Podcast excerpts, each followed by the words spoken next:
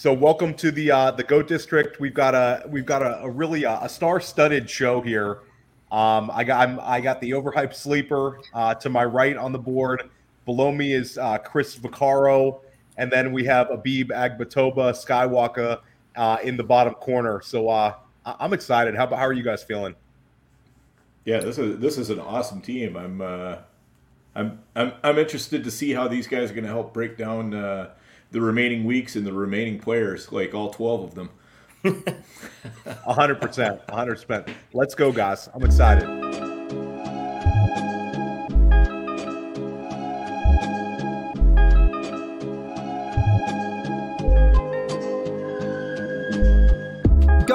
You know the Pope listens. Dynasty, our religion, for the blokes missing. On all of these trades, on all of these plays, on all of these grades. By the end of the day, y'all getting played. So, what you gonna do next? Try to fill up that flex? Send the homie a text. That trash offers the best. You try to make it complex, then they text you back. Now all of a sudden, they don't make any sense.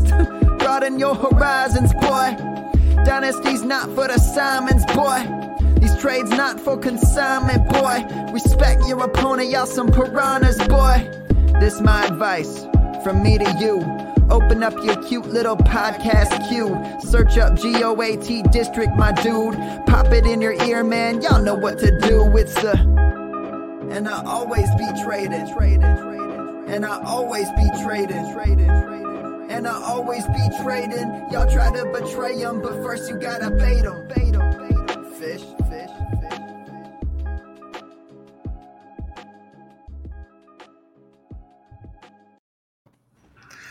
So I, I, missed I missed last week's uh, Goat Districts. I was out of town. I feel like I see Dan more than just about anyone in my life uh, during the football season. So it's really like nice to see you again, Dan.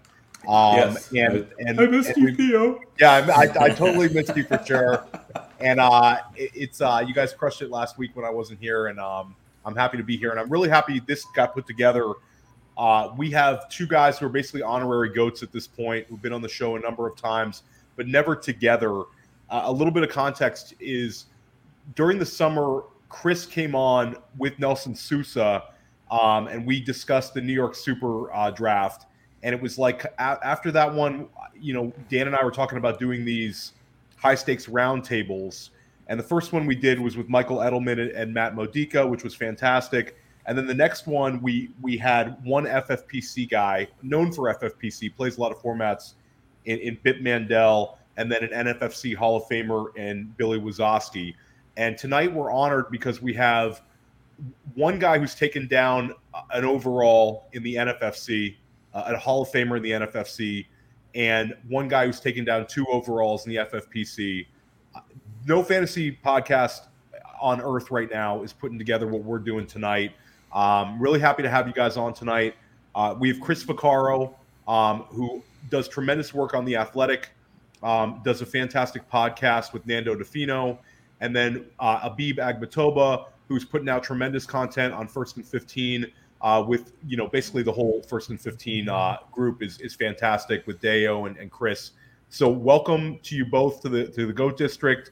Uh, we have some some very sad things to talk about and some very happy things with all these injuries.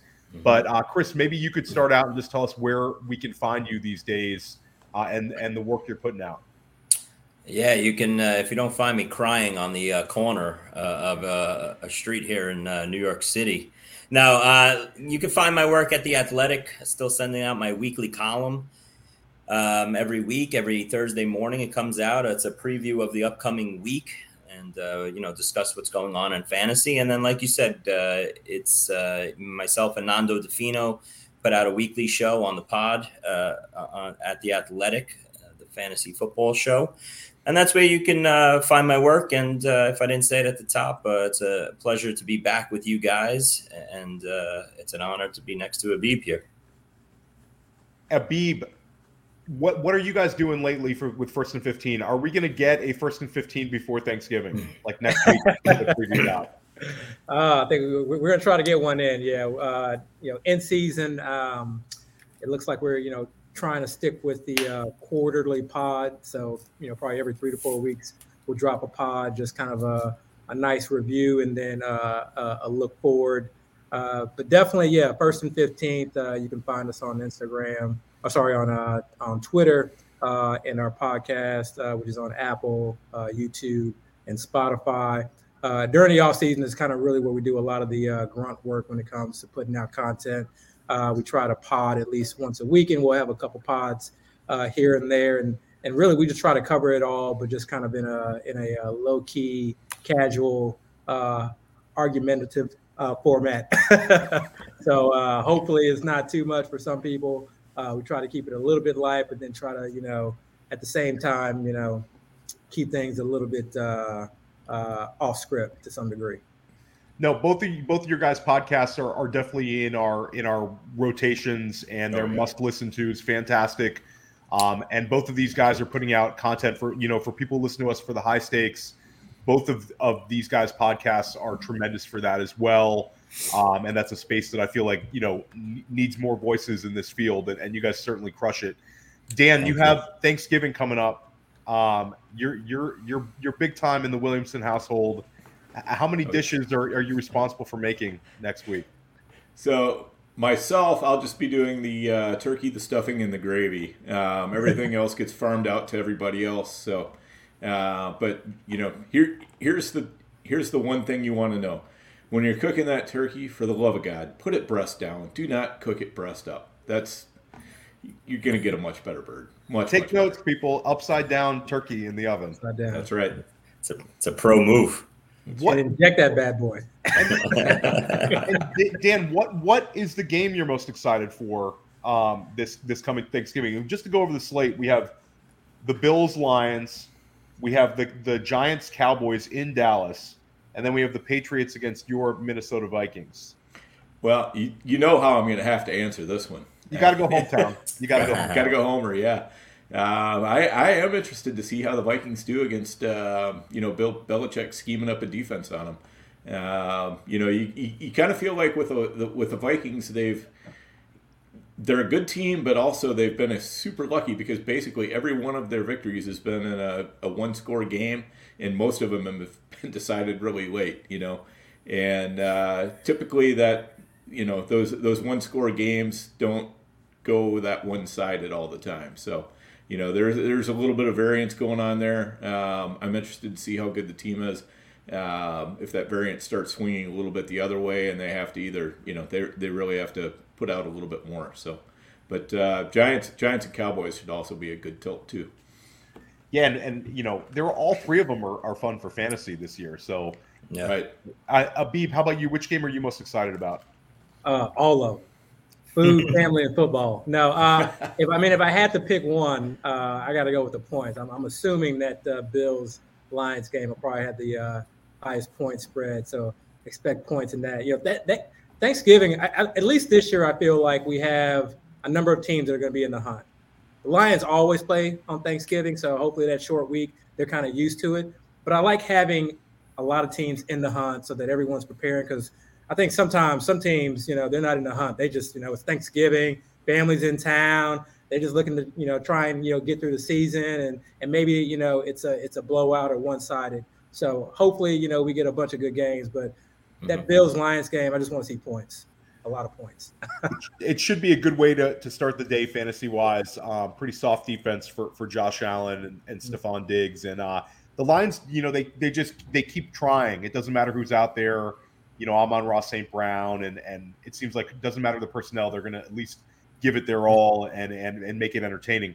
Chris, you you got to go with the the the Giants uh, Cowboys, don't you? Come on. You know where I'm going. Yeah. It's, you know, it takes me back to, you know, growing up as a kid. We used to get those NFC East rivalries in the middle of the day with, uh, you know, our dinner uh, coming off the, the big dinner. And then we sit down and you always used to get, I always felt like a, a Cowboys and Washington, Cowboys, Eagles. And I remember some Cowboys Giants games. So I was excited when I saw the schedule come out this year. My New York Giants in the middle of the day. I get my boy Saquon Barkley uh, against CeeDee Lamb. Uh, a lot of fantasy friendly uh, action in that game. And like you guys all said, as bad as the Lions are, number one, at least we don't get a Lions Bears game to start the day, which I feel like we've been getting, uh, you know, a handful of times through these past 10, 15 years. We get the Buffalo Bills, and as bad as the Lions are, hey, we could see a lot of points in this game. I expect that total uh, to be in the mid 50s, probably about 55 points, with Josh Allen lighting up the scoreboard if everyone stays healthy going into Thanksgiving. So, nice little slate uh, come next week. Well, uh, that, I, you know, we'd all love like a 42-24 game to start the day. Everybody's Yes. happy, and I'll go with the Giants Cowboys. I'm excited for that one. It'll have playoff implications, and you know, we the the, the Giants won again. Um, that I mean, that that game will be a lot of fun, and like you said, it's Saquon Barkley, CeeDee Lamb. You know, I, Schultz is is trending up. Uh, there's a lot of fantasy friendly games this year, so I'm super excited uh, for it.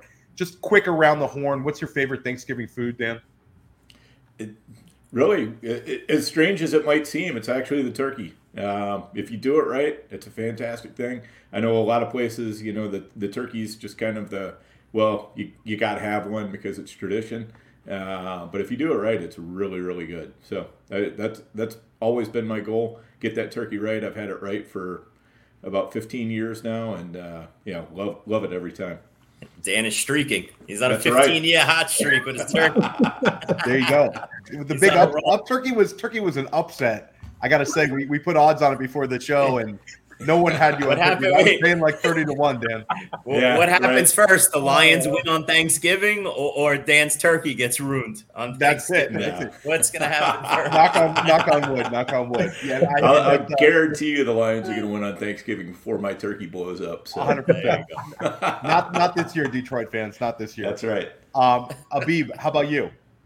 Uh, I got to go with the turkey as a 101. I got to agree with uh, the over. Wow, man. You know, but it's like he, he mentioned it. It's got to be a well done turkey. It's got to have a lot of flavor. It's got to be juicy. You know, I think Yes. people who don't like turkey, you know, aren't eating good turkey. You know, I Right. think it's that simple. You know, it's just that simple. But I also like, you know, kind of aside, I, I like my dessert, you know, my sides and my turkey all on the same plate. Oh wow. And I like to kind of pick at it. You know, I like the the balance of the salt and sweet. You know, I don't I Mhm. don't you know do it in courses. I do it all together, and then we just go for round two, round three, round four, maybe. You know, depending on how well my Sunday's go or Thursday's going football wise. Wow, that that's an interesting one right there. Yeah. It's a little dessert, pie on the, it pie on the plate for the for the Oh, champ. Oh man, pumpkin pie and apple pie together. I Oh, gotta be honest Oh. though. I mean, I just by the time I get around all the side dishes and everything, my plate's full. I don't have room for the dessert on it. I gotta eat exactly. some That's why you did it all together. I gotta eat some stuff first, and then I go back and get dessert. What Uh, about I- what I about get you there. Chris? What about Chris? I keep it simple, boys. Uh, turkey, uh, but I've had my share of bad turkeys through the years, so I know what you guys are saying. A good turkey is uh, is key to the day. You have the turkey. Give me a little uh, stuffing, good stuffing. My mother makes a great uh, homemade stuffing uh, with a sweet potato, and I'm good to go until the nightcap. I sit down. I have my pecan pie, which is the only acceptable pie The with a, a nice. It's the 101. Dan, you called it pecan pie. Sit down with the night game with a with a nice uh, uh, scoop of vanilla ice cream on top of that warm pecan pie, and I'm ready to go. The, the only way pecan is that pecan pie, pie would be any better is if you actually pronounced it correctly, right? Abib? Oh, Pecan, pecan, pecan. pecan, pecan. Hey, Uh, I, I'm- I, I, I, I know, uh, Abib, you're a pecan guy. Tell me, tell me you're pecan, not pecan. Oh, I'm pecan. pecan No, there we go.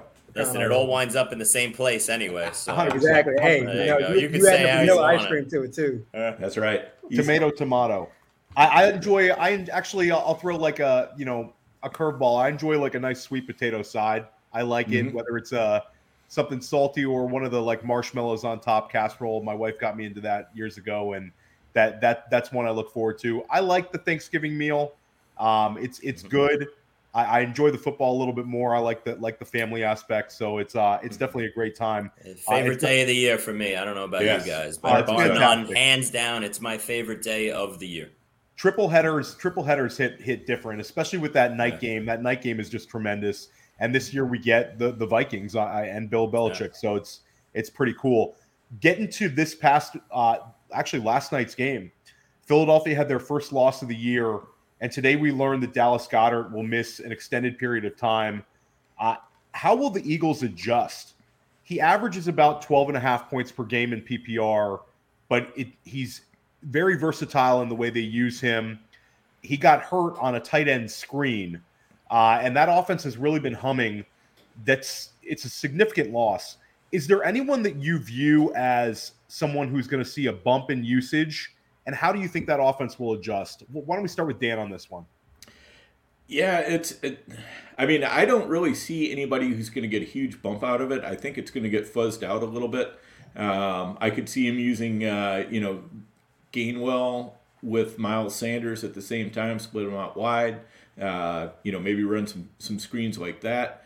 Um, you could see, you know, a little bit more out of uh, DeVonta Smith from time to time too. Uh, you know, he's he's certainly had some games where he's been awfully quiet, and, and I would like to think those might end a little bit with uh, Goedert not there. But uh, I don't know. What do you think, Abib? Uh, you know, yeah, I think I think it's gonna, you know, we're gonna see a lot more uh, on Hurts' shoulder. You know, maybe he, you know, a couple more design runs here or there. Uh, maybe he, you know, forces it a little bit more to his receiving options. Uh, I don't know how much more they can run effectively. I, am still, you know, I'm, I'm still kind of confused with this offense as far as I don't say confused, but uh, trying to figure out how. To me, it's a very simplex offense, and they just seem to like run it very well, or at least, you know, in some situations, the defense uh, allows them to do what they want to do. And I think last night we saw the defense finally take some of those things away. Like for the love of me, I you know how many like in breaking slants were just always wide open every single game, like every single game, and they finally you know kind of set on those or took those away or. Uh, so I, am going to be interested to see what Philly does. You know, I guess Jack Stoll was uh, the tight end. Uh, he's been seeing some playing time this year. I guess he's more of a blocker. There's a rookie, uh, Sotero, or however you pronounce his name, uh, but he's a late round rookie. If you remember from back from last year, I think we were all kind of high on uh, uh, was it Tyree Jackson? You know, he's yep. a little mm-hmm. Yeah. I think there's a Tyree uh, Jackson hive still. There are still people like oh, you know, like, and I think he, I think he just got called up or not called up, but uh, uh, you know, I think he's a 21 window started. So who knows? Maybe there's something there. But I, I kind of agree with you, Dan. I think uh, you know, I don't necessarily know that anyone's filling into that Goedert role. And given that it wasn't one that was, you know, reliably, you know, a, a weekly reliable role, uh, it may be tough to kind of find a replacement or trust mm-hmm. one anyway. Right. What do you think, Chris? Yeah, I I think the Eagles are gonna, you know, they're they're hitting this point now. Everything was moving along great for them, eight and zero, oh, cruising along. People were saying, "Hey, this, this team's gonna, you know, wrap up the the one seed in the NFC real quick." They're starting to hit. You know, Avonte Maddox, their their their um, you know DB, um, he's going. He went on IR. He's hurt. Offensively, they're starting to get a little nicked up here. We want to see about AJ Brown. You know, he limped uh, out early. He came back in, but he didn't produce much. I don't think this team's going to get any help out of the tight end position. But where I think uh, if we're looking for people to step up, I think DeVonta Smith is going to see a lot more targets. DeVonta Smith in, in this offense. I think he's going to be a, a, high upside wide receiver too uh, for this next month or so. I don't, you know, we're still waiting on how long of a we're going to be uh, without Dallas Goedert. But if I see anybody else though, you know, take a step in this offense to become a useful piece, I think it might be Quez Watkins out of the you know out of the wide receiver room. I, I could see him coming on the field a little bit more. I think he played 58% of the snaps last night. Maybe we see that number get up around 70. And if you're looking for some help on the wire, maybe Quez Watkins, uh, you know, chips in with uh, five, six targets every week without Goedert there. Quez Watkins is a, is a nice, interesting name you bring up as well because you bring up the fact that AJ took a little bit of a knock. Um, mm-hmm. I mean, I don't anticipate he's going to miss anything, but it was a scary moment. Um, and DeVonta Smith has dealt with with with some knocks this year as well. So uh, Quez Watkins might have, you know, you could view him now as, you know, potential third fiddle in the passing game, and he's got a little bit of handcuff up. Um, you know, he's like a wide receiver handcuff because I do think he's a talented guy, and Hurts does look for him deep. Um, I, will be interested with the running backs. It's it's you had a very quiet Miles Sanders game. I had a, a team where I benched Miles Sanders, or excuse me, I benched Devin Singletary to play Miles Sanders, and it's like that just really it really hurt. Um, and Tough Sanders, you're expecting a lot more than what you saw. And, and I think that it was also a good point that the Eagles last week against Houston, it was a 14 14 game at the half, and they ended up pulling away. So, you know, you're starting to see, you know, a little bit of flaws in them. mm-hmm. and Minnesota and San Francisco are kind of picking up steam. So there's a lot of pressure. I think that yeah. AJ teams are running against the teams are running yeah, all over Philly now these last couple weeks. They're showing holes in the middle of that defense, and like I said, Avonte Maddox uh, is is out now. The, this team, I could see them picking up a couple losses here uh, over the next bunch of weeks. I already took Indianapolis plus the seven points at home uh, against this Eagle team. I think I think they'll lose again to Indianapolis, as a matter of fact, this upcoming week. That'll be a big one. A shout out to Don Crypto mm-hmm. in the chat. Uh, Jordan Davis, big loss against the run. Certainly, you know he's he's a beast, and and and you know you see Brian Robinson, Antonio Gibson collectively they yeah. they you know try to get the ball in their hands, and I think teams have kind of figured them out a little bit. Uh, another team that lost a big one was the Rams. Uh, Cooper Kupp. Uh, do you think he'll play another down this season?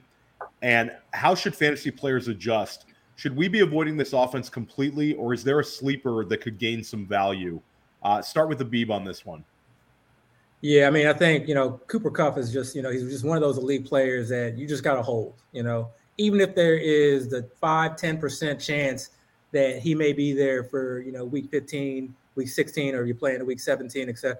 You know, I think you just got to hold. Uh, I mean, we're holding handcuffs, these you know you know high end handcuffs. So to me, you know, that's a guy that uh, when healthy, may come back and and Stafford's there, uh, may put up some points. It's a big risk and a big gamble because you, you already kind of see the state of this team right now. Uh, they're you know falling apart at the seams. The O line has just been absolutely atrocious. It was atrocious coming into the year, and it's only gotten worse. They picked up another you know uh, O line injury this past week, uh, and Kupp was really the only bright spot of this offense.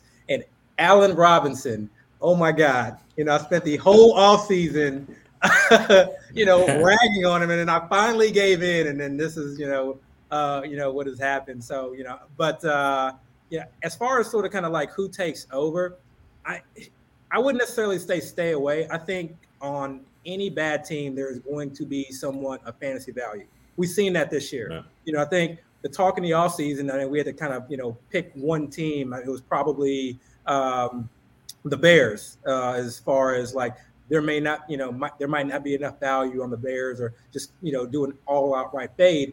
And that looked good early on, but now we're seeing that if you were kind of patient enough or, you know, you were aggressive on the waiver wire, you, you know, had the advantage of having probably the number one quarterback over the last few weeks, Cole Kmet, you know, Dan, your boy, who's uh, who's really, uh, you know, come on strong. So I don't want to just completely ignore this situation. Um, I will say that, you know, at this time of year, I do look at teams as a whole if I see a team that is just, you know, out of contention, uh, looks like, you know, they're probably turning the page towards next year. I'm really starting to kind of focus in on some of the younger players, some of the guys that, you know, that uh, coaching staff or that, you know, uh, you know, that GM may want to get a good look at. So we all, you know, are aware of Kyren Williams. Uh, so he's a guy I think we may start to see more reps because they just may they may want to see what they have in them. Uh, but as far as Kupp's role specifically, uh, I mean, I think it may be our boy Sko Skowronek. Like, I really feel like he is going to fill into that role. He's not going to be Kupp, but I think he may be just enough to where, like, you know, he can provide you some PPR value.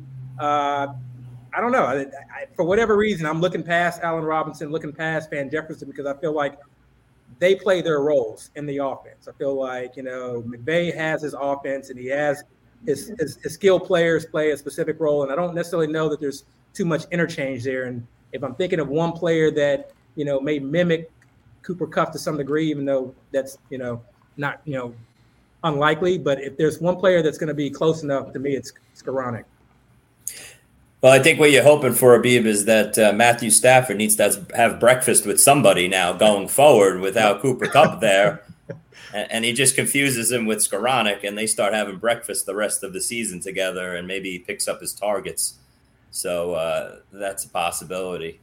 I mean, he does tend to lock in on one guy. I mean, Higbee, yeah. I think, will become relevant. You know, he was, you know, a superstar to start the year and then fell off the planet. And, you know, obviously mm-hmm. last week picked it up. But, you know, so we'll probably see, you know, uptick with him. But, you know, Stafford does tend to kind of favor one guy. You know, did that in Detroit. And, you know, maybe we'll, con- you know, see this post Kupp. Yeah. It's a dumpster dive. It's such a it's such an ugly scene without Kupp. I mean, you could you could almost say that Cooper Kupp is the most valuable guy to his team of any skill position player besides Saquon Barkley. I think mm-hmm. it, it's probably Cooper Kupp. It's just it's just crazy how imbalanced that roster is. Um, Dan, is there anybody here that you're somewhat excited for? Uh, you know, Higbee's, Skowronek. Talk to us, Dan. Talk us off the ledge. Theo looks like he's gonna throw up in his mouth. Ask me the question. I have one. I have one dynasty team that was rolling. You know, I talked to Abib and Dan in the pre-show a little bit about how we're just numb. Like yeah. Ja'Marr Chase injury just broke me. You know, it's like it's like that moment where you know after that it's like you can't really feel anything in terms of injuries. So like you just keep rolling with the punches. But I had one dynasty team that everything had come together. DeAndre Hopkins, Cooper Kupp, and Tyreek Hill every single week with Christian McCaffrey, and you know you felt great. And now it's like, what is going on here? Dan, is, is there anything? Is there anything we can get here with uh, from the Rams? Yeah, I, it, I mean nothing I'm getting excited about for sure. Um, I I put out a tweet earlier today because I was looking through my teams. I found a Cooper Kupp team where I already had Ben Skowronek on there. No, it, so I, I, did the, the sad dancing tweet, girl, you know. Yeah, it was sad. that was pretty much my my reaction. Uh, yeah, this is this isn't great, but I'll I'll go ahead and dance anyway. Sure. Um, no, it, it, I think Abib's onto something with uh, Kyren Williams too, though, because um, you know I I don't think um, Darrell Henderson or Cam Akers is going to be with the team next year. They really need to see what they've got in uh, Kyren Williams. So I, I do think that's going to happen. Um, I do expect Higbee to probably pick up, uh, you know, some of the slack down underneath. Uh, you know, it's it's just going to fundamentally change that offense, though. I mean, when you don't have Kupp, you know, like like we're all saying, I mean, it's just you know, it's not going to be the same thing because Stafford isn't going to have that one guy he can really lock in on anymore. I, it's, I it's like a, Higbee. I'll, I'll say uh, yeah. uh, Higbee's Higbee for me would be the one where if I had him on my teams with Higbee, I feel a little bit better about it. Um, just out of necessity, I think he's going to have to be a thing every week, at least in terms of predictable targets. And sorry, Chris, I cut you off. Go ahead. No, I, I was just going to agree. Uh, touch on real all of them real quick. Higbee, I think, is the one that uh, gets the big bump here, especially in the tight end landscape with you know with how terrible it is right now, and I'm sure we'll, we'll get to all that with Ertz out and Goedert out. Higbee now for the rest of the season with Kupp out of this offense is someone I think you could look at it as possibly a, a top eight tight end uh, each week. So, you know, things were looking great in the beginning of the season for Higbee. Then they fell off of a cliff. People were dropping him. He's actually available in a couple of my uh, high stakes leagues. Um, and I think he'll be a big bid uh, this week. Uh, so the arrow's pointing up for him. But back to Cooper Kupp, we're in a really tough position as Cooper Kupp owners when you're you know playing in the high stakes market because you know the timetable here is what four to eight if he even comes back. Now, me personally, I, I don't know how you guys all feel. I don't think we'll see him again this year. I think I think I this think team done. is. I think he's I, done. I, am gonna. What's I'm the gonna point? Take the other side of that. I think we do. Yeah. Really?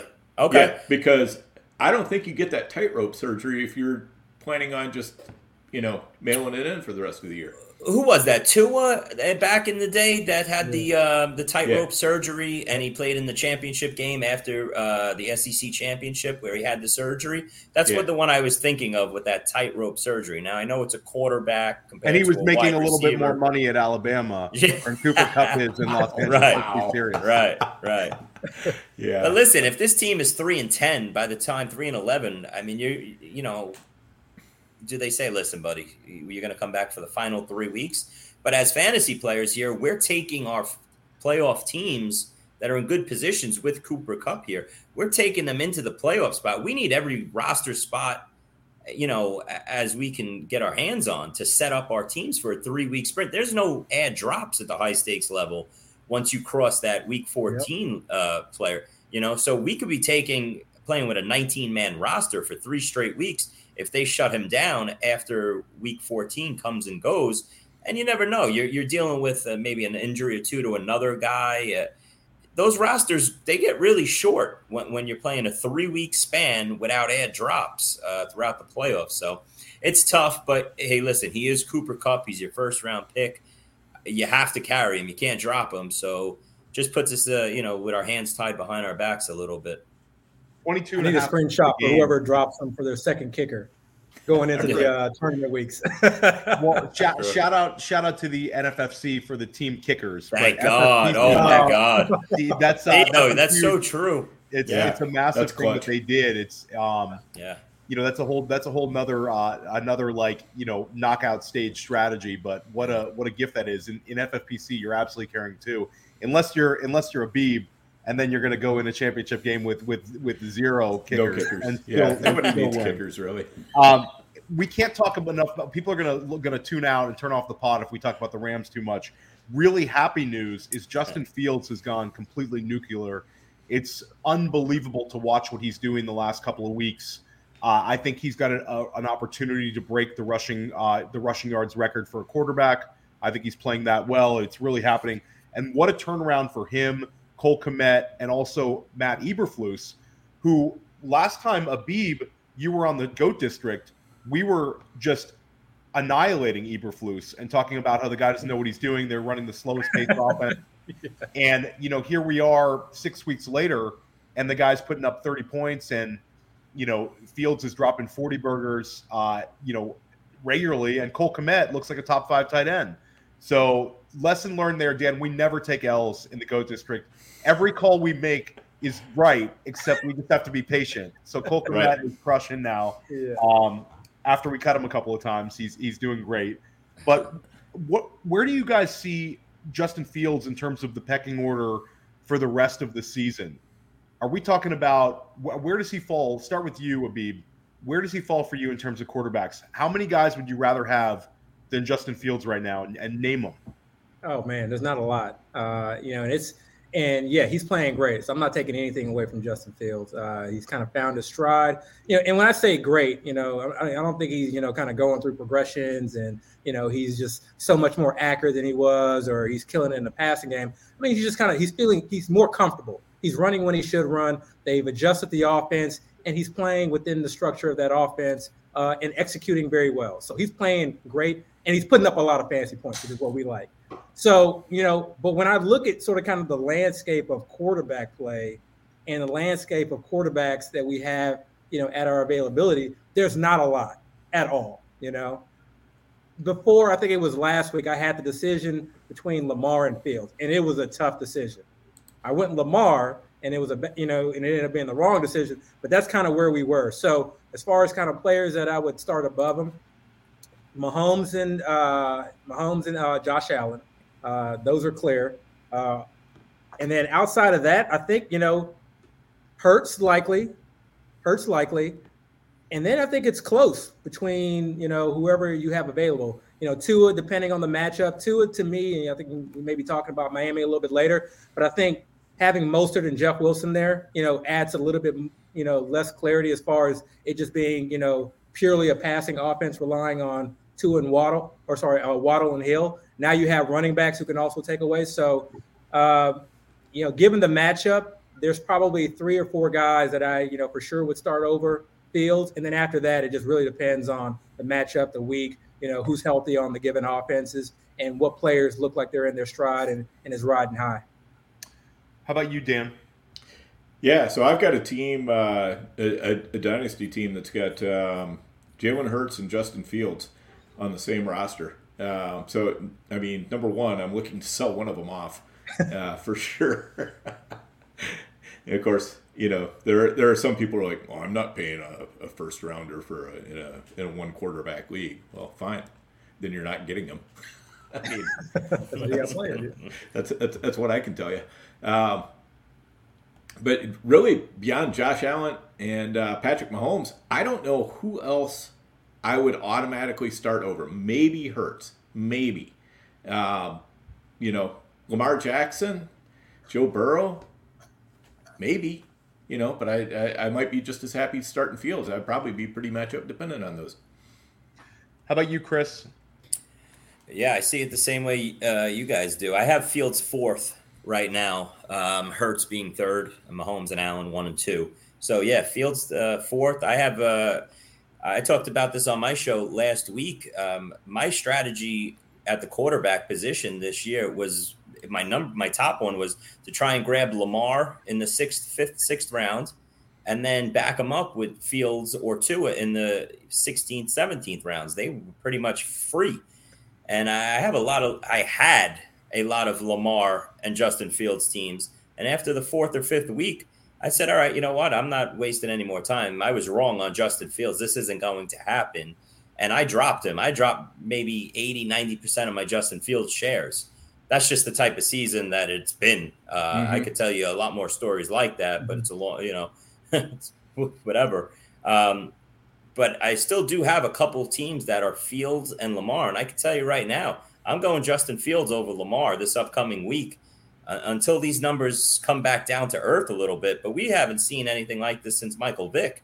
He's running for mm-hmm. 175 rushing yards on 15 attempts two weeks ago. He comes back with 150 rushing yards on the ground, designed runs.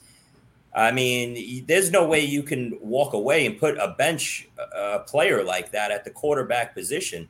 So no, Justin Fields, and I can I don't even have a problem if you started Justin Fields over Jalen Hurts uh, right now. You got to go with the hot hand. So other than Allen and Mahomes locked in, uh, Justin Fields is right there at three, possibly four. So for me, I would probably rate that rate. I think that top four right now is is is pretty clear. I think Fields has the higher ceiling than Hurts. Uh, Fields is it's it's his show. He's ripping off the long runs. I mean, Hurts you have in the context of the offense, he's doing it. So I think like it's to me, it's Fields has just shown this incredible ceiling and hundred percent. You're I would start him over anybody in football against Atlanta this week in the revenge game against the team that he wanted to draft him. He's from Georgia.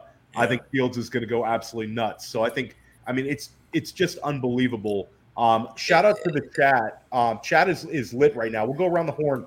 Does anybody? What should 1912 fantasy do? Are you playing the matchups when you have Joe Burrow, who's put up tremendous uh, stat lines? You know, we would all agree. You know, Burrow's somewhere in that top six or seven range for starting quarterback.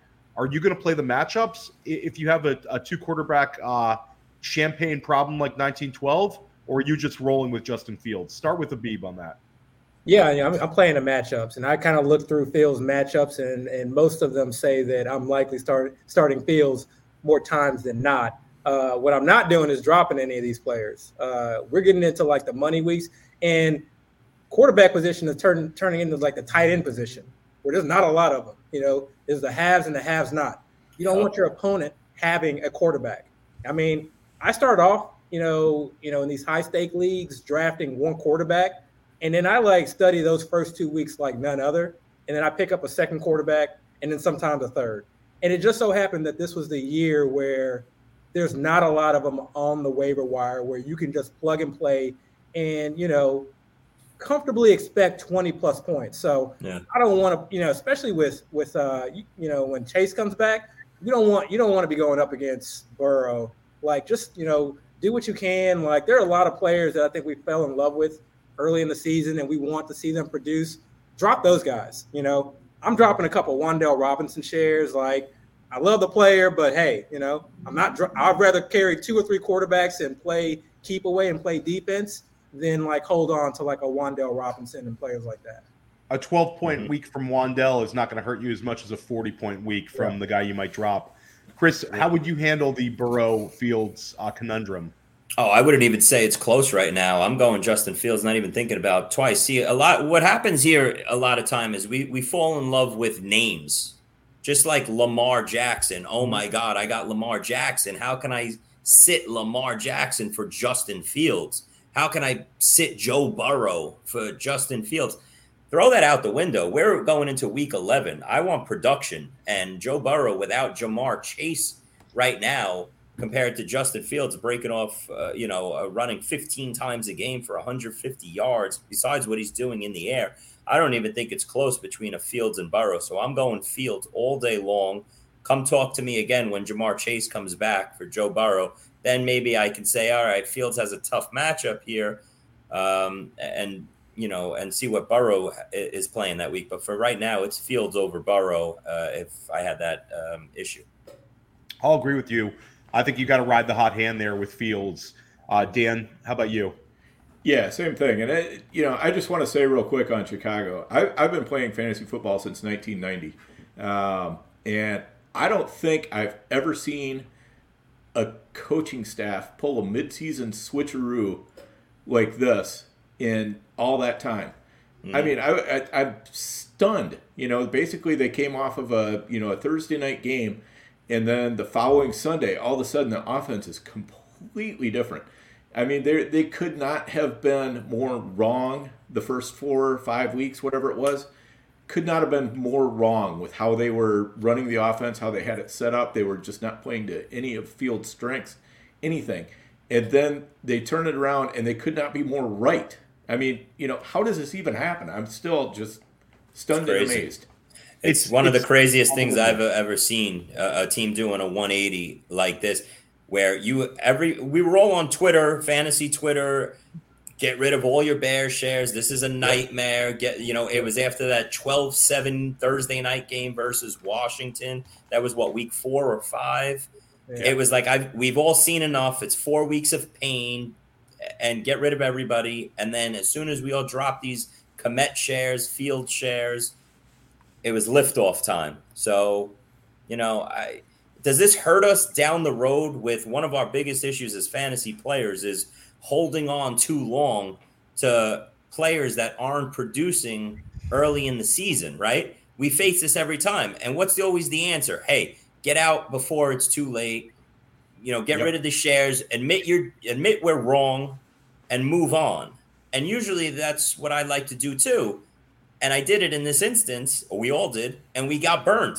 So now, is this going to hurt us as players going forward for years to come when we want to drop that player in week five, six, seven that's doing nothing, the Allen Robinsons of this mm-hmm. year, and so on and so forth, and and we stop and say, but there's always that Justin Fields type.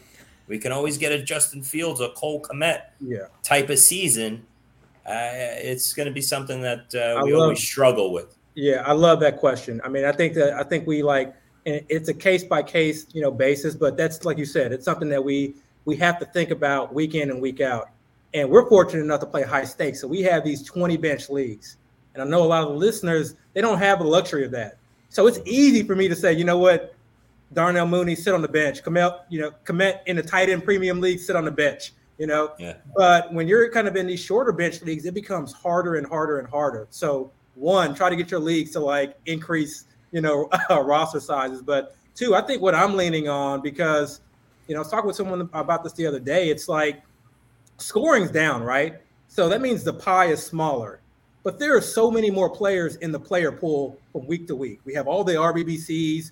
You know, we have more three, four wide receiver sets. We got double tight ends. We got, you know, quarterbacks coming in and out on a given week. So pie is smaller, but there are more pieces to go around and depending on the week, we don't know who's going to eat.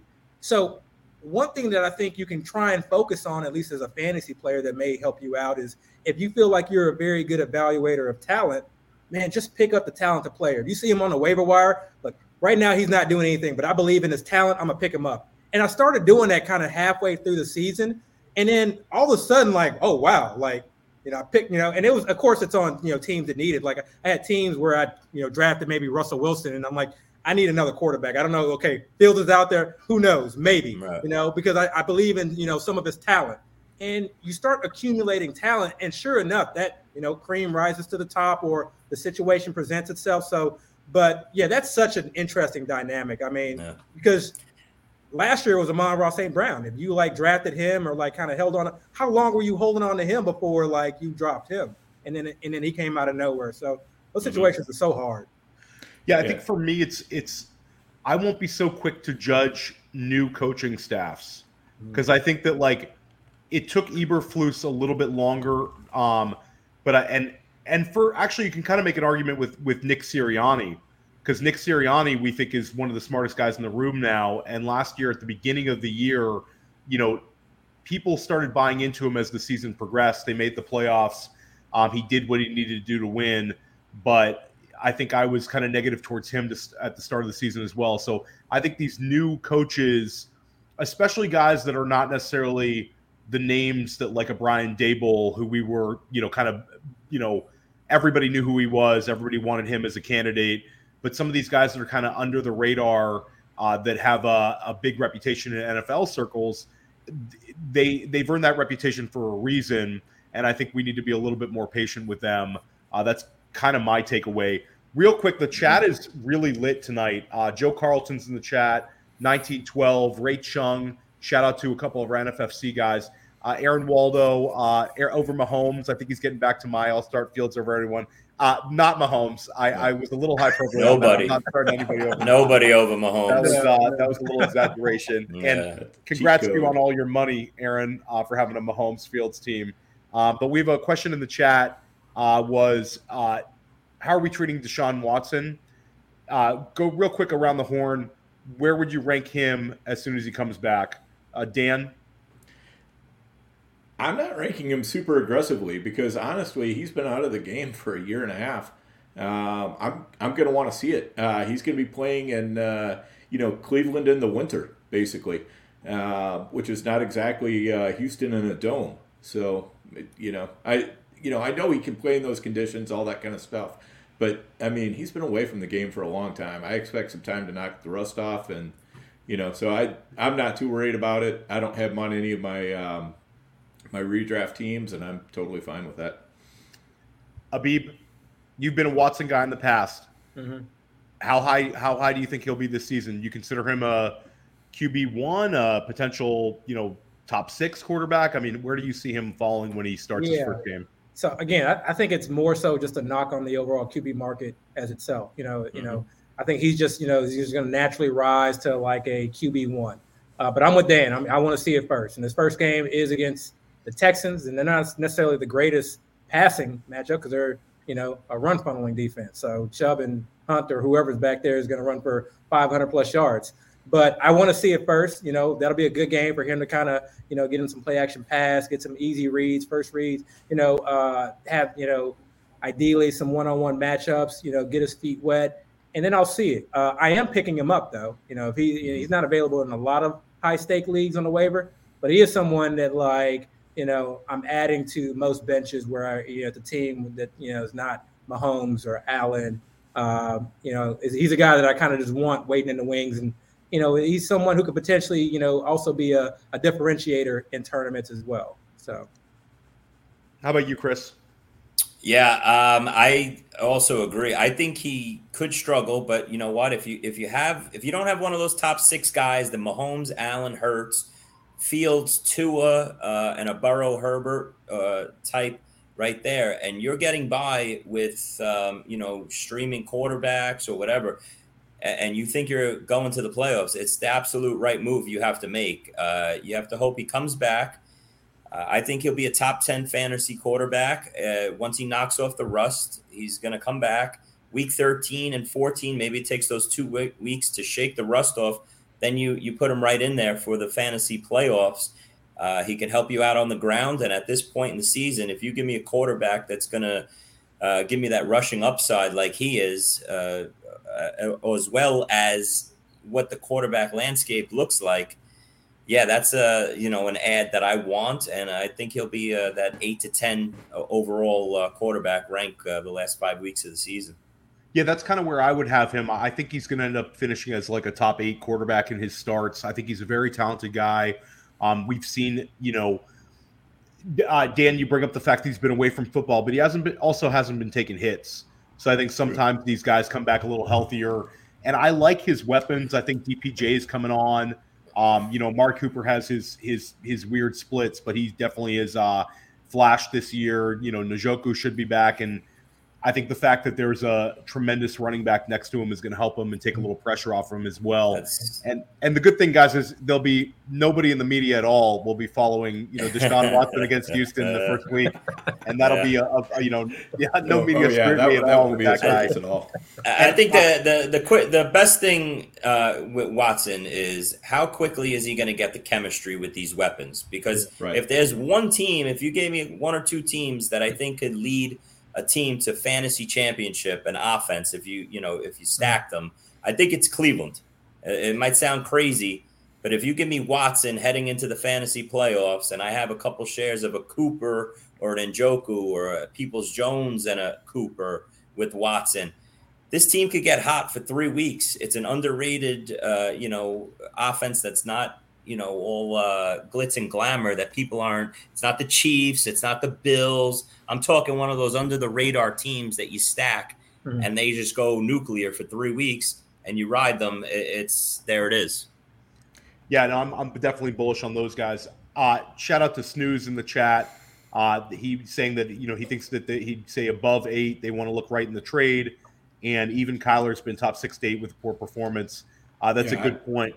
I, I, think that's a great point right there. Yeah. I mean, we, you know, it, it, uh, it it's real easy to be a, a QB one this year. Um, you know, all you need to do is be competent. Really, um, it's it's just such a weird year for quarterbacks, and and I also have to say, um, you know, I if I had the chance to add Watson, I would be adding him. Every single one of my leagues, he's already been taken, so I don't I don't really have the chance to add him anywhere. Um, basically, it was you know in most of my leagues, it was like week nine.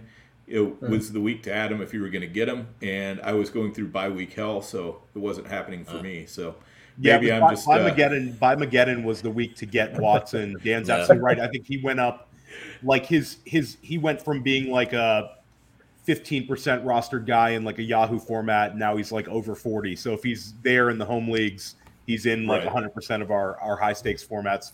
Um, it's interesting that none of us said Kyler though when we were just talking about our five top five six quarterbacks. Uh, you know, it's I guess we're all down on Kyler. It seems. I mean, you know, so I got a lot of Kyler shares. I mean, I think that the fact that Hollywood Brown, we can go quick, quick Cardinals thoughts off off off topic. Mm-hmm. I think that the fact that Hollywood's going to be back with the way that Rondale Moore is playing and the fact that he's got an alpha with DeAndre Hopkins, yeah. I think if he comes back healthy, I think that that Cardinals offense could finish the year well. Um, I think that there's some some positive signs. They they won the game last week without Kyler. Um, he has a chance to get healthy, and now they have a huge game against the Niners this week. Uh, so I'm not. I'm I'm I'm still optimistic with Kyler and, and, that offense. How about you, Dan? Can they turn off the uh, microphone on Cliff's headset? Um, they can tune him out. It's just I mean, you know think about Kyler and his three guys. Yeah, that's. Uh, uh, I mean, to me, that might be the you know all it takes. I don't know. Habib. Yeah, no, I think uh, if, if if we can find if we can see them in a couple of shootouts uh, with those weapons, you know, healthy Marquise Brown to kind of you know stretch the field. Uh, you know, Rondale Moore kind of working the short intermediate. Uh, you know, uh, uh Hopkins, uh, you know, being a chain mover. Uh, I don't, you know, this this shouldn't be an offense that's running through James Conner ideally. So I'm with you. I think they, he could be a sneaky kind of league winner towards the back end of the year, especially if he continues to run as he as he has. But get that hamstring right. Sit out if you need right. to. Get that hamstring yes. right. Yeah. Real quick in the chat, Rob Fisher, uh, if Elijah Elijah Moore coming off of his bye week, um, you know, Robert Saleh said that Elijah Moore is now going to be playing the slot. Is Robert Saleh, you know, just full of it here, um, or do we have hope that we have hope for my for my boy Elijah Moore here? Please, somebody, somebody, tell me there's some hope. Start with Chris. I, am I'm, I'm on the Habib plan here. I mean, if anybody's dropping him, I'm adding him because he's got talent. Yeah. You know, that's that's all I need. Uh, Criminal let him sit on a waiver wire. Yeah. Theo, nobody, nobody was higher on Elijah Moore coming into this season than me. Uh, I have shares everywhere. That was my highest owned player. Um, it's probably a reason, you know, I look at, at my fifth round was pretty much a pass this year in all my drafts because that was my fifth round pick, pretty much straight through. But uh, you know, I didn't drop him. Uh, I'm still holding on to him. Hopefully, this move to the slot turns it into something. Hey, listen, we all left Kadarius Toney for dead, and now mm-hmm. we would love to get our hands on Kadarius Toney, right? And, and there's other players we just talked about, Fields, Kmet. It's been an, a crazy season, and who knows? Maybe Elijah Moore turns it around with this move to the slot now, and he's a you know five six catch a game guy out of the slot. I would give you all my fab left and some fab from next season. I'll start with eighty percent if you can give me a Kadarius Toney. Um, it's uh, that would that would be, you know I, I, would love to see Elijah Moore come. I mean that's a guy that we were huge on in the Goat District And me personally, I, I have a lot of exposure to him in Dynasty and in redraft. So I would love to see him turn it around. And, you know, sometimes when the bye week happens, the, these teams self scout and they kind of get it together. Um, and I think that the Jets, they really want to win. And I still believe in the talent. So that would be great.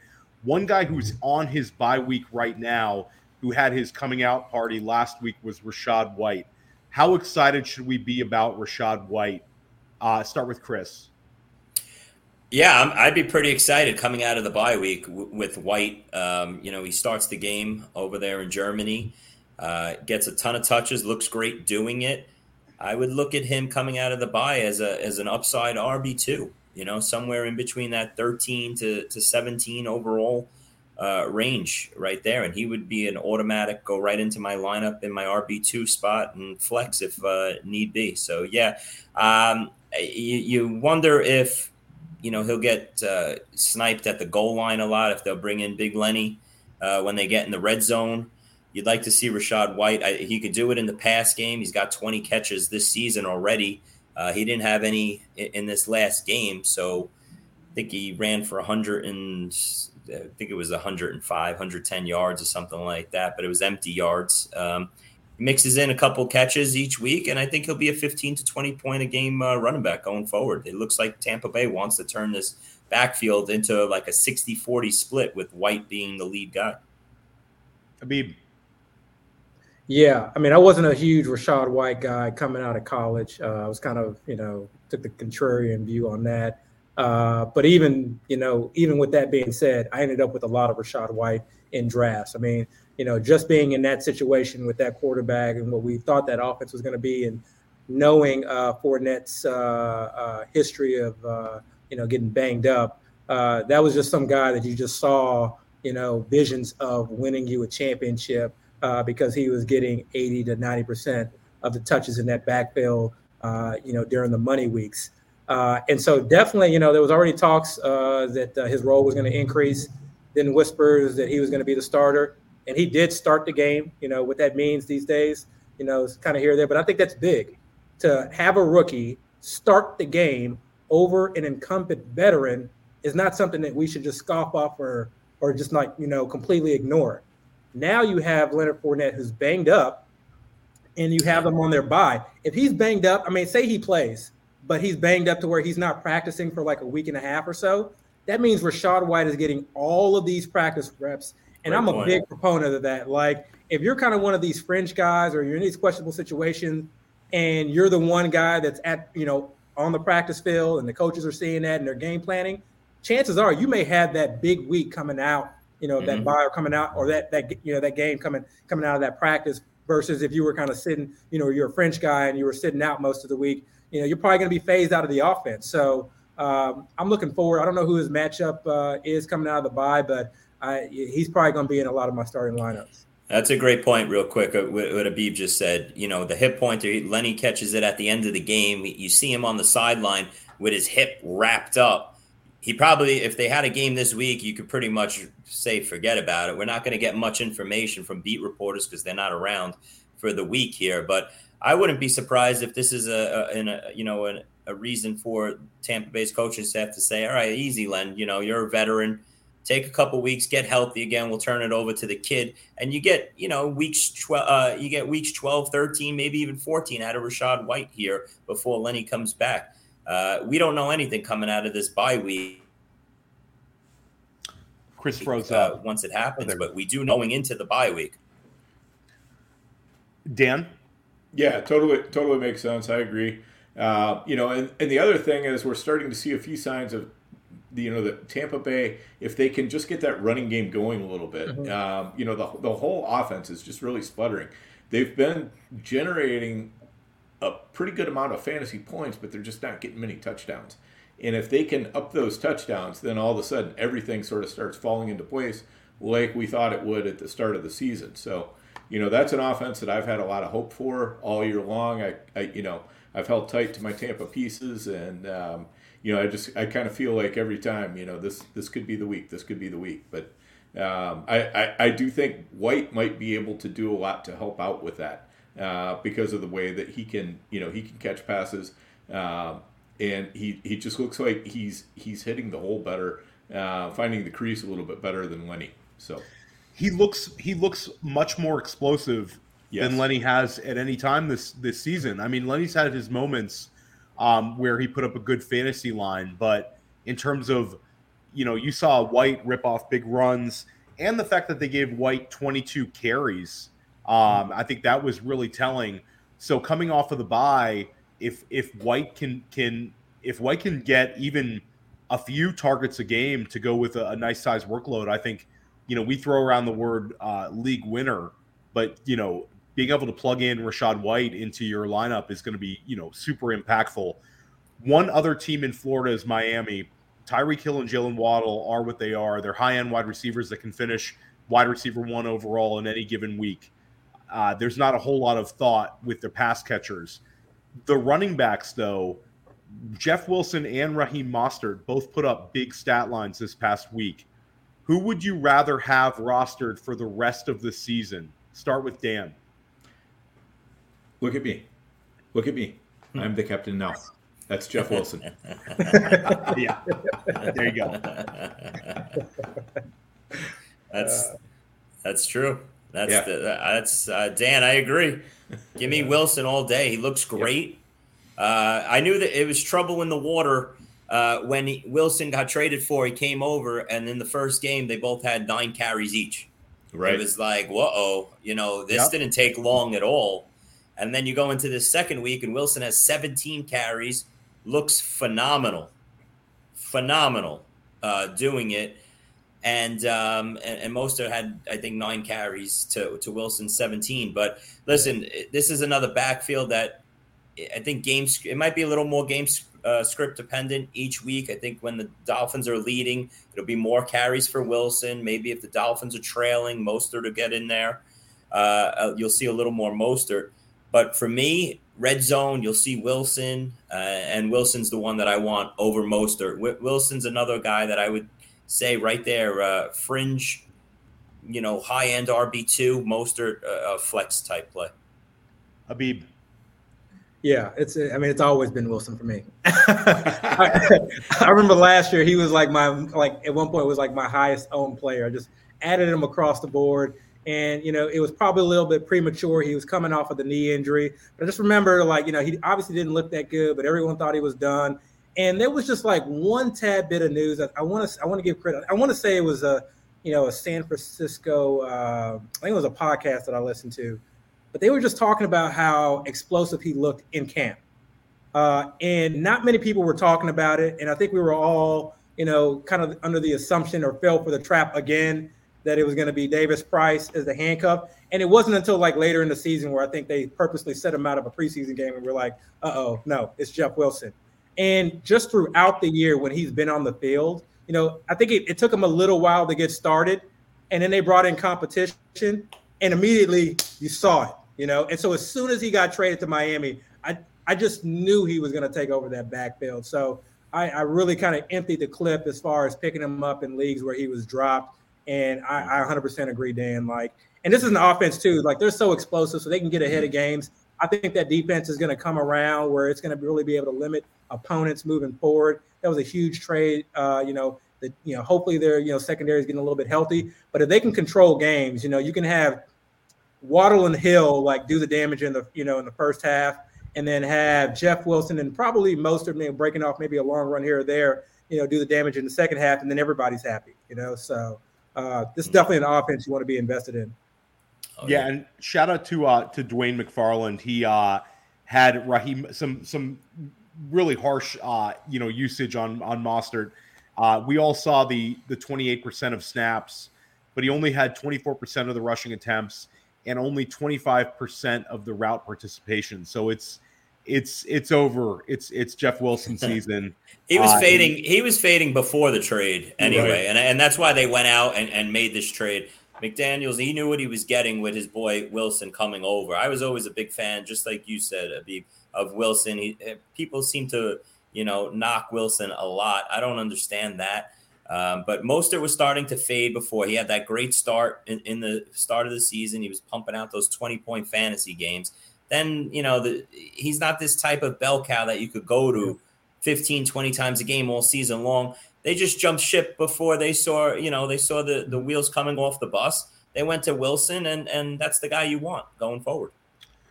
Uh, I, I it's it's I mean, having Wilson, and I'll give a shout out to, to Dan. Dan was super bullish on Wilson in the offseason uh, with the 49ers, and he's been a big fan of the talent. And I'm happy on some teams that we have Wilson. Uh, I'll give Dan a hat tip on that. I have a lot more Wilson uh, because I sit next to Dan than I would have if I if I was just doing my own process. So, uh, good one on that, Dan.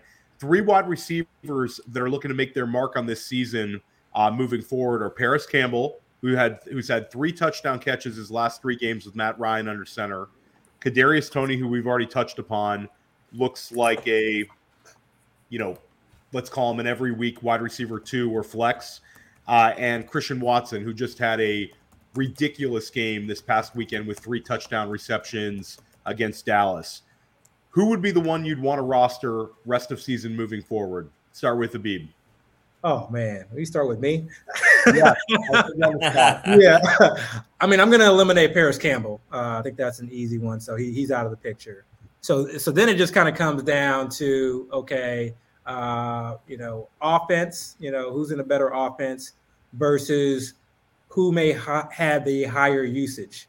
Uh, and so I think it's kind of a coin flip, to be quite honest. Uh, with Doubs being out of the picture, uh, it makes it a lot closer. Uh, I think if I had to put my chip on one, currently with where we are, uh, with you know, we don't know uh, where Mecole Hardman is. Uh, we don't know where Juju Smith Schuster is. Uh, he's had a history of uh, concussions.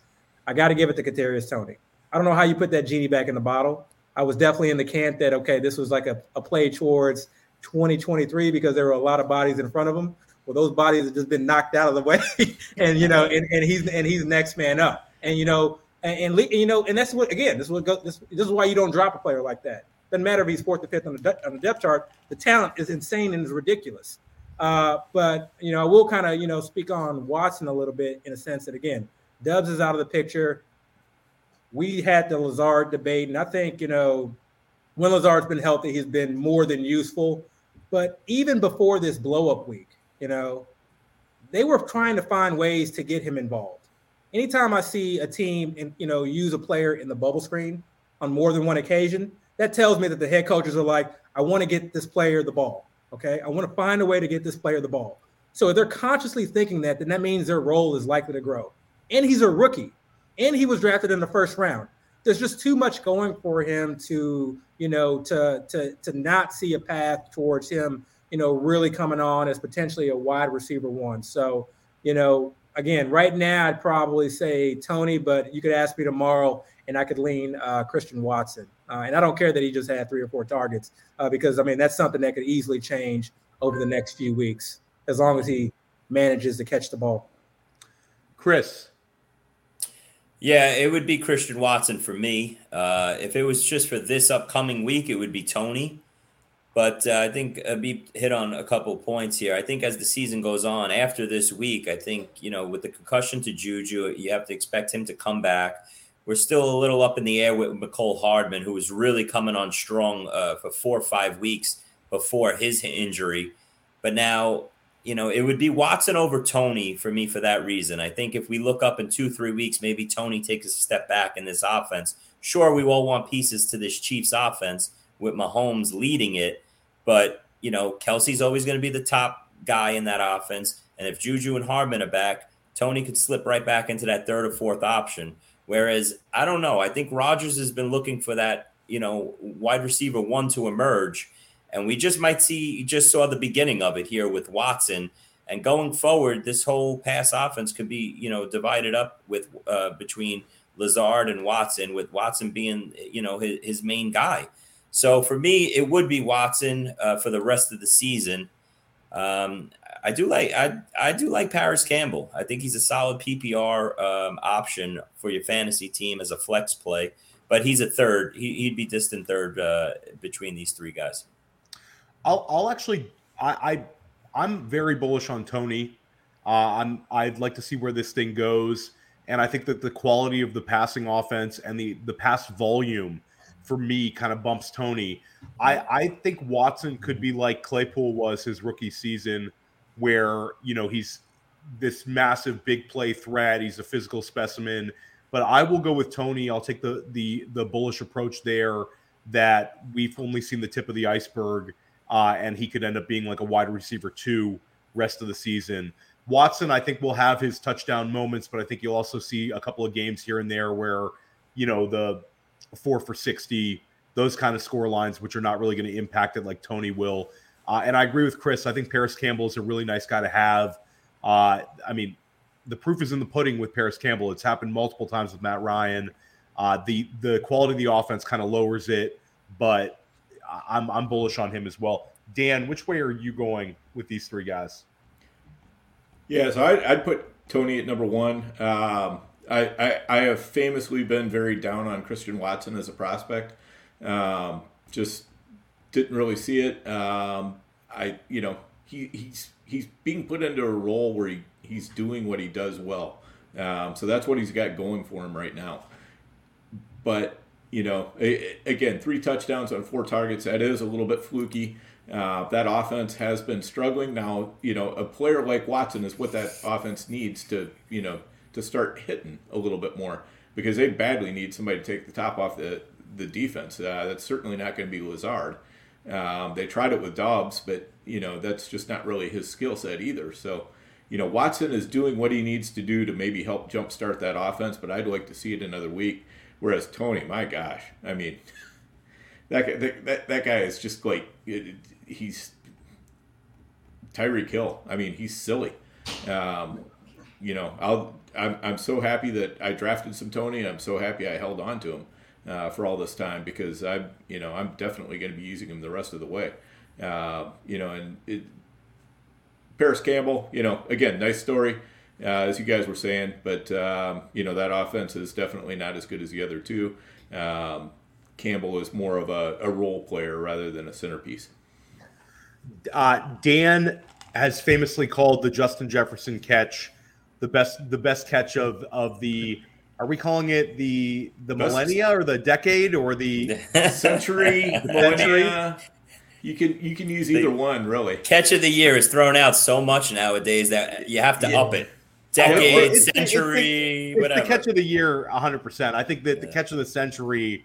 Uh, that we're gonna we're gonna put the put that as Andrew Schellenberg would say. So, so let's put let's put it up man. against Odell's. I mean, let's put it up against Odell's. Odell was was basically he, he made that catch uh, against air. You know, he didn't have a defender draped all over him trying to steal the ball with two hands while he's trying to bring it in with one hand. It was not fourth down.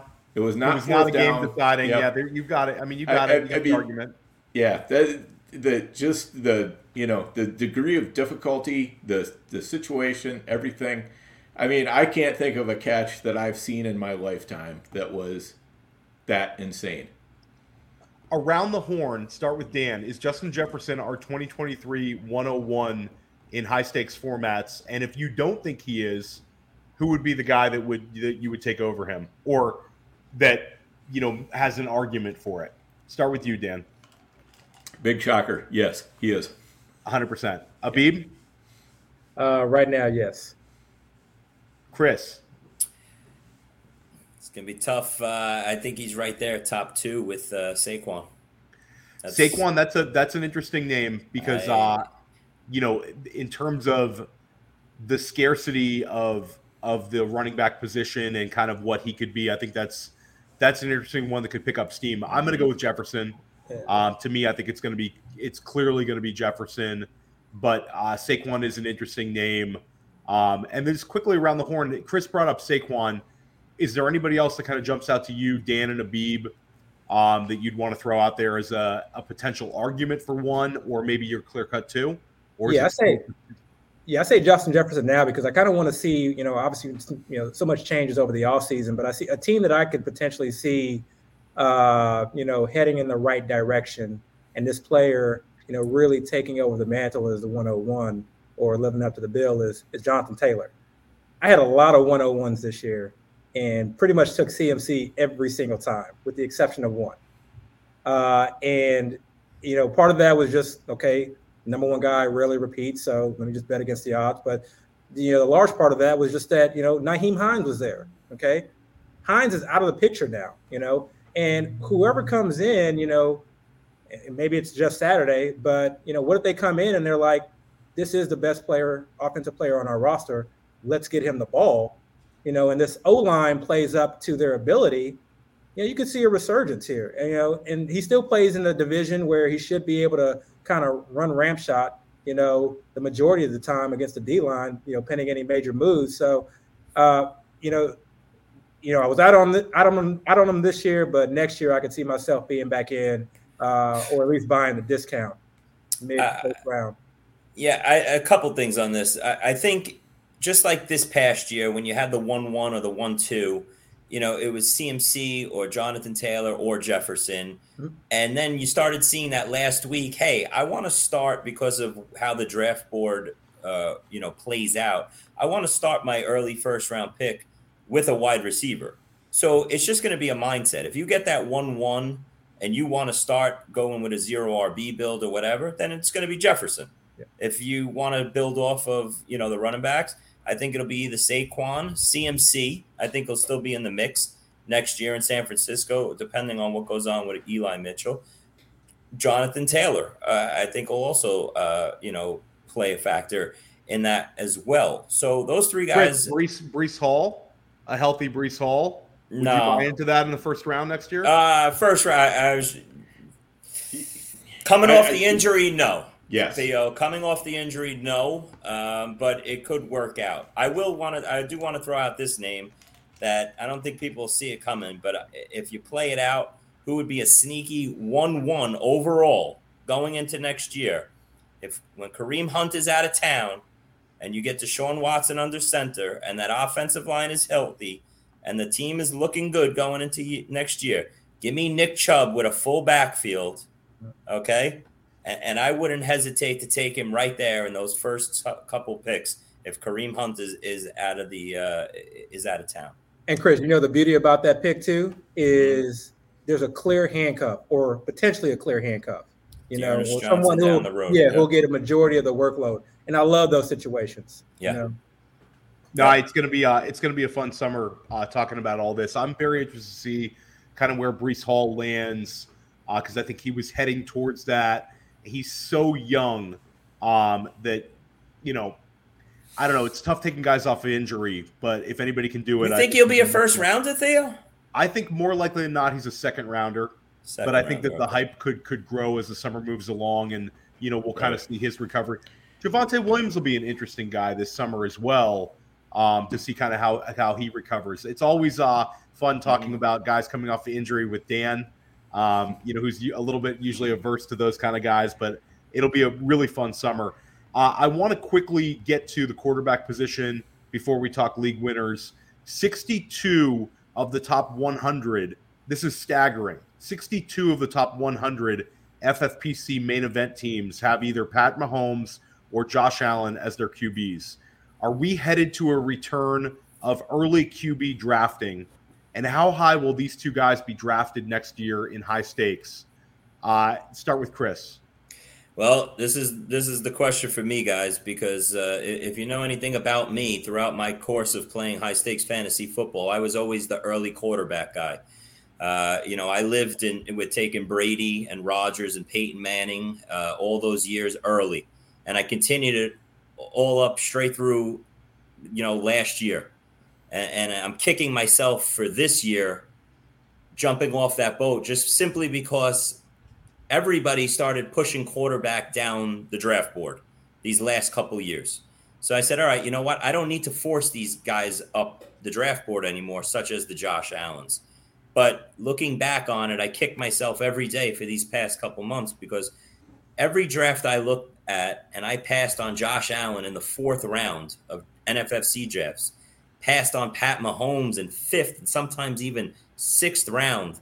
Of this is my style of drafting in, in NFFC. If I could take an elite quarterback and I don't need to spend a second or uh, a second round pick on it, that should have been me all day long. And and instead I, I pushed it down just because everyone else was pushing quarterback down.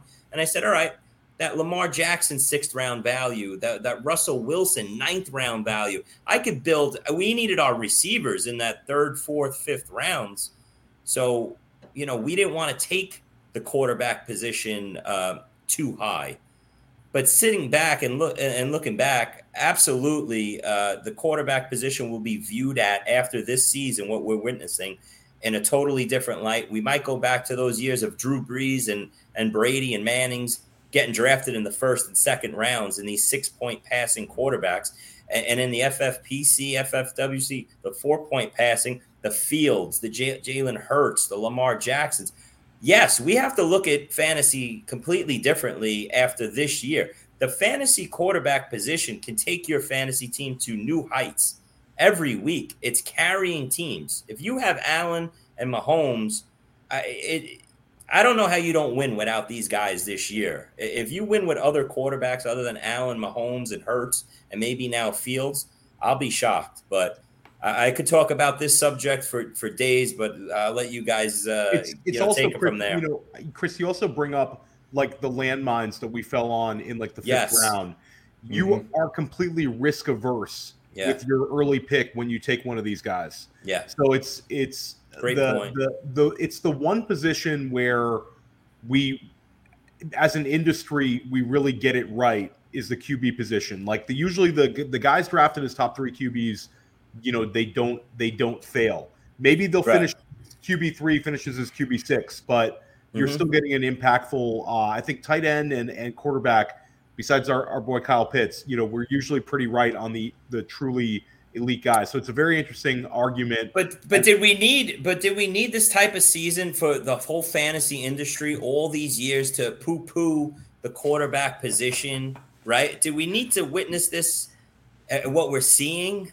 You know, it's a, it's a, it to happen, a, like the whole fantasy industry. Yeah, the whole fantasy industry. Oh, wait on quarterback. It doesn't matter. And then you go out and you watch Pat Mahomes and Josh Allen drop 40 points every week and we're sitting here with garbage in the mid rounds Brady, Russell Wilson, Derek Carr, on and on and on, giving us 18 points, 20 points.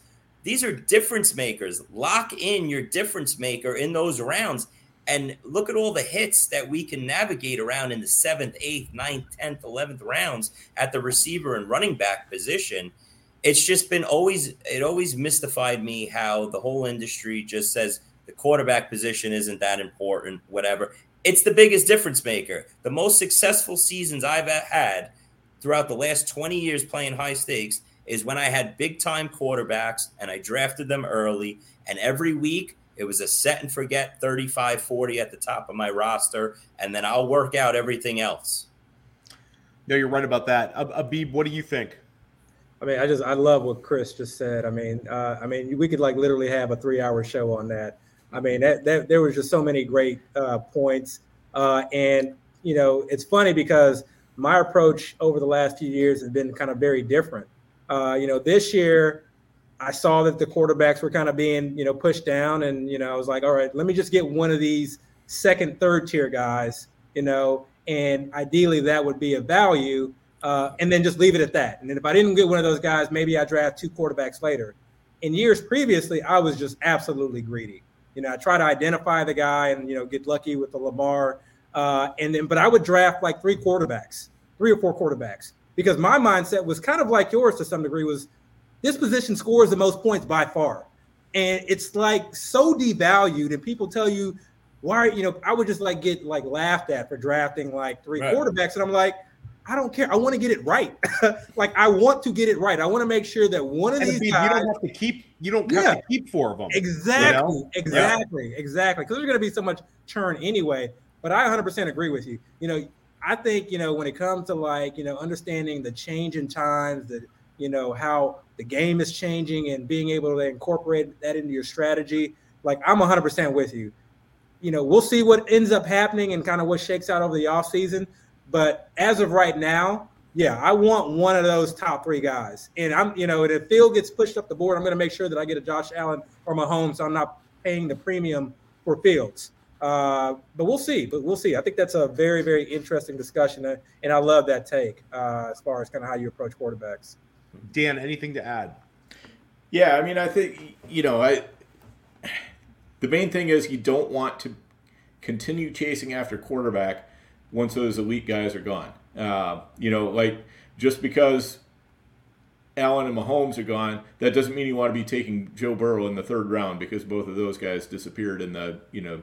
So the, you have to you have to figure out you know who you think is really going to be the absolute elite. You can push those guys up. Um, you know what we saw this year, which we hadn't seen in years past, was just the fact that the middle class of the quarterback kind of went from upper upper middle class to lower middle class. I mean, you know, yeah. these guys went from driving their Audis and their Mercedes and all that kind of stuff to driving rusted out Toyotas. Um, you know, as far as how the offenses are going, and I don't think anybody really saw that coming. You know, like you could go into this year and you could, you know, like like Theo, we felt pretty good about drafting Kyler Murray in a lot of spots, right? Felt great about it. Yeah, but you know, when Kyler Murray is getting you eight points less than Patrick Mahomes who last year had a down year, you know, it, it, it it's obviously that was the wrong call. I mean, you know, you wanted to have Allen or Mahomes early rather than taking Kyler Murray, you know, in the middle of round six or something like that. So yeah, I think I think that's the you hit the nail on the head, Dan. It's will the entire position be pushed up because of this? So it's almost like tight end where you'll end up the sharp ones will either be you want to draft one of the first few or you wait and you hope for like a Justin Fields or a Tua. Right. And it's funny because and you do it a Beebs way, and you yeah. you draft three of them. You know, get it. Okay, I didn't get one of those elite guys, so you know, dang it, I'm going to make sure I get three guys I feel pretty good about, and hopefully one of them works out. It's the same exact approach that we talked about preseason when we were on this show. That I think we all agreed on. It's our approach at the tight end position. Right. If you don't get an elite one, which I mean that was a mistake, waiting uh, and not getting the elite, the Kelce and the Andrews, as we we've found out now. But if I don't get that tier and I push it down to the mid tier, well, okay, it, let me get one of those and then take even two more guys in that 14th through 18th round. You would have hit on the Kmets, the Njokus, uh, you know, tight ends like that.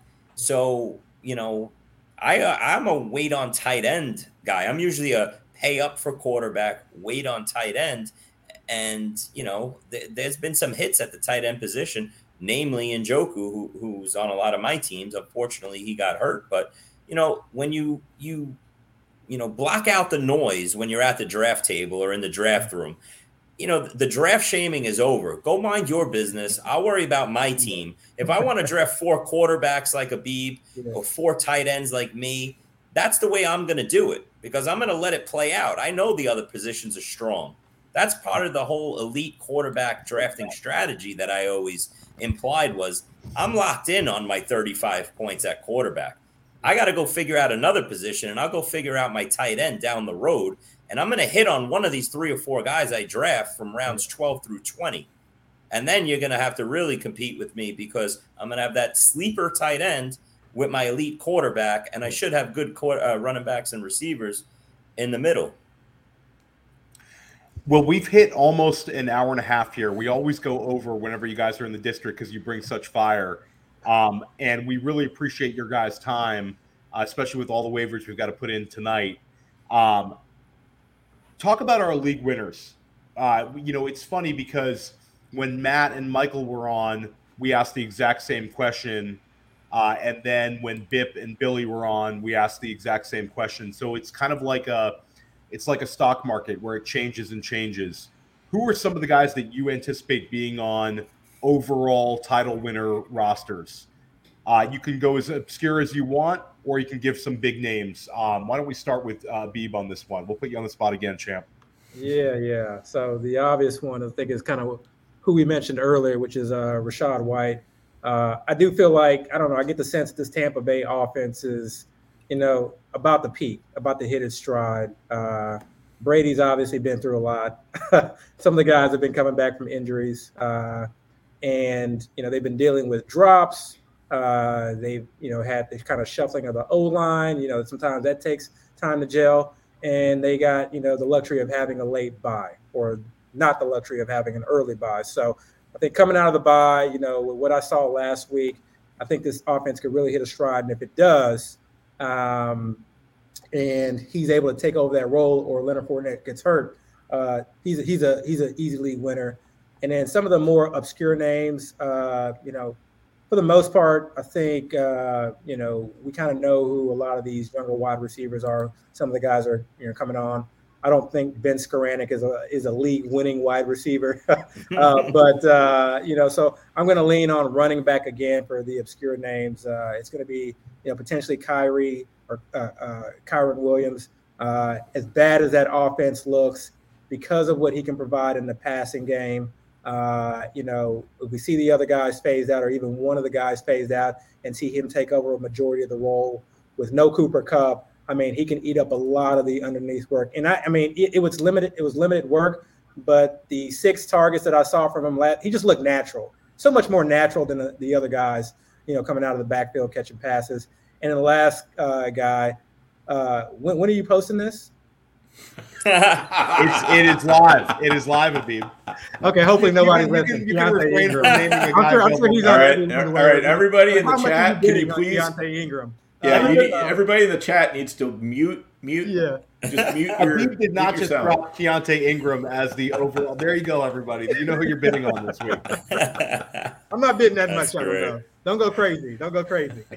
the range of outcomes, range of outcomes. Keaontay could go nuts in the uh, the fantasy playoffs. Uh, I wrote about Keaontay. I talked about Keaontay today on the waiver wire show. Yeah. It's like, you know, he's he looks good. I, I love that yeah. call. Um, Chris, give us some league winners. Uh, are we talking top of the line elite winners, or uh, however you know, you just went however under? you want to go? Uh, well, let, let, top of the line guys. I, I think real quick, it's going to be tough to win without Kelce or Andrews or, or, the quarterbacks we just mentioned, those big four.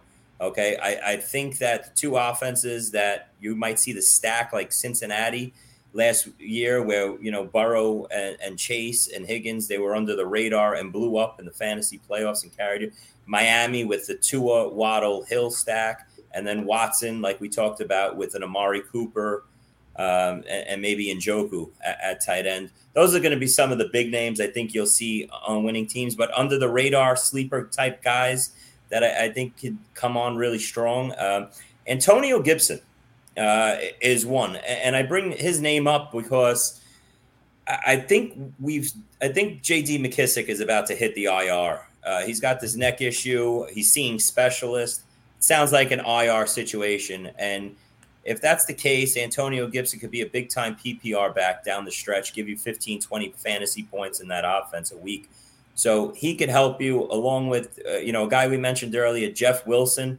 I, I, think is somebody that, you know, could you could take off your bench, bring him into your starting lineup, and, and he can be big for teams, as well as Gus Edwards. I know. Mm-hmm I was excited to get Gus Edwards back, uh, and then he got the hamstring issue now going into the bye week. But I won't be shocked if they come out of the bye week. We know what the Ravens want to do. They want to pound the ball. Their schedule is beautiful uh, the rest of the way, and they should be favored and up big. Gus Edwards could be one of these running backs that gets 15 carries for 100 and a touchdown or two every week. So those are some running backs and a couple receivers I'll throw under the radar. I don't know about this. Um, you know how much I love this. Ja'Marr Chase is still on crutches, so Tyler Boyd, uh, I think, could be big for teams down the stretch, as well as uh, Garrett Wilson for the Jets. So I'll, I'll agree with you with the with Kelce. Um, I think that everything's kind of setting up for Kansas City. I think those Mahomes, uh, Kelce, it's very chalky, but mm-hmm. they I like their playoff schedule. Um, and I'll also say that some of the like the ancillary pieces, like the the Toneys, maybe a Pacheco, you're going to want Chiefs in the playoffs. They they have that Denver Broncos game, uh, which would be in the championship week. Um, and as long as they're not sitting guys, I could see them just really putting a number on Denver. Um, I'll throw out Ken Walker. Oh, I yeah. think Ken Walker. The, um, the fact that he was completely shut down in the run game and was still able to, you know, salvage this past week just as a receiver. Uh, he's coming off. He's got the bye week this week. I mean, I think that you know you have to treat him as you know a top five kind of running back moving forward. Um, and you know those would be kind of my guys. And if if we do see the big impact from Deshaun Watson, Um, I think Donovan Peoples Jones could be a guy that could get loose and have some Will Fuller like deep touchdowns in the uh, in the fantasy playoffs. Um, that's one I have my eye on. Uh, Dan. Yeah. Yeah, so you guys stole all my guys, but uh, yeah, Travis Kelce. I mean, my God, uh, he's he's over doubled the point output of the number six tight end. I mean, it's it's just sick. Wrong um, for fading him again. I don't know how you guys if you guys did it, but I was wrong for fading him. My best I, high stakes, my best high stakes Kelce team was also a cup team, so you can pour one out for me uh, tonight. But there you go. Yeah, yeah, it's Kelce's. Uh, it's unbelievable. Yeah, and uh, yeah, and I, I, I like uh, Kenny Walker a lot. Um, I think um, Travis Etienne, yeah, uh, you know, has sure looked good. You know, Mixon has really been coming on as well. Um, you know, so there may be something there, but uh, I I think those are kind of your main guys at uh, running back. You know, who maybe weren't drafted quite as high. Um, quarterback, it's it, it's definitely Mahomes. I mean, the Kansas City has no running game. I mean, you know, the the answer to who is Kansas City's running back is nobody. Um, you know, it's it, it should be who cares.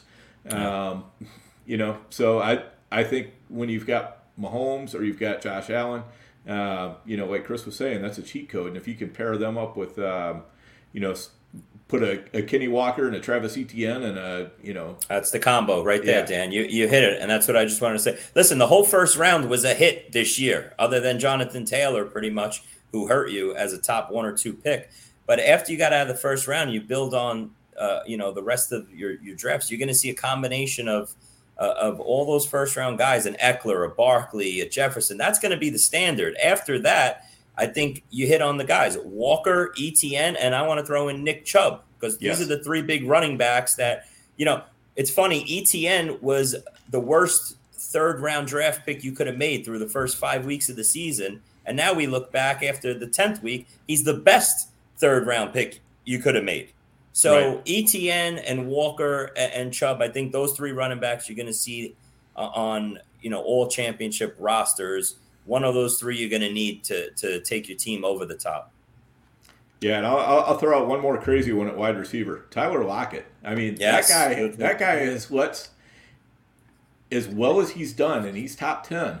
Uh, he he has missed some opportunities where he's been just barely out of the you know his his foot came out just barely on the white or yeah. you know he in, inexplicably dropped a pass that he would normally catch. I mean he's he, he could be about wide receiver four or five right now uh, if things had broken just a little bit differently. So um, he's he's a guy I think could definitely catch fire uh, throughout the second half of the year. And I mean Seattle is is definitely throwing it up to him. I mean, he's he's been the guy more so than uh, DK Metcalf, really.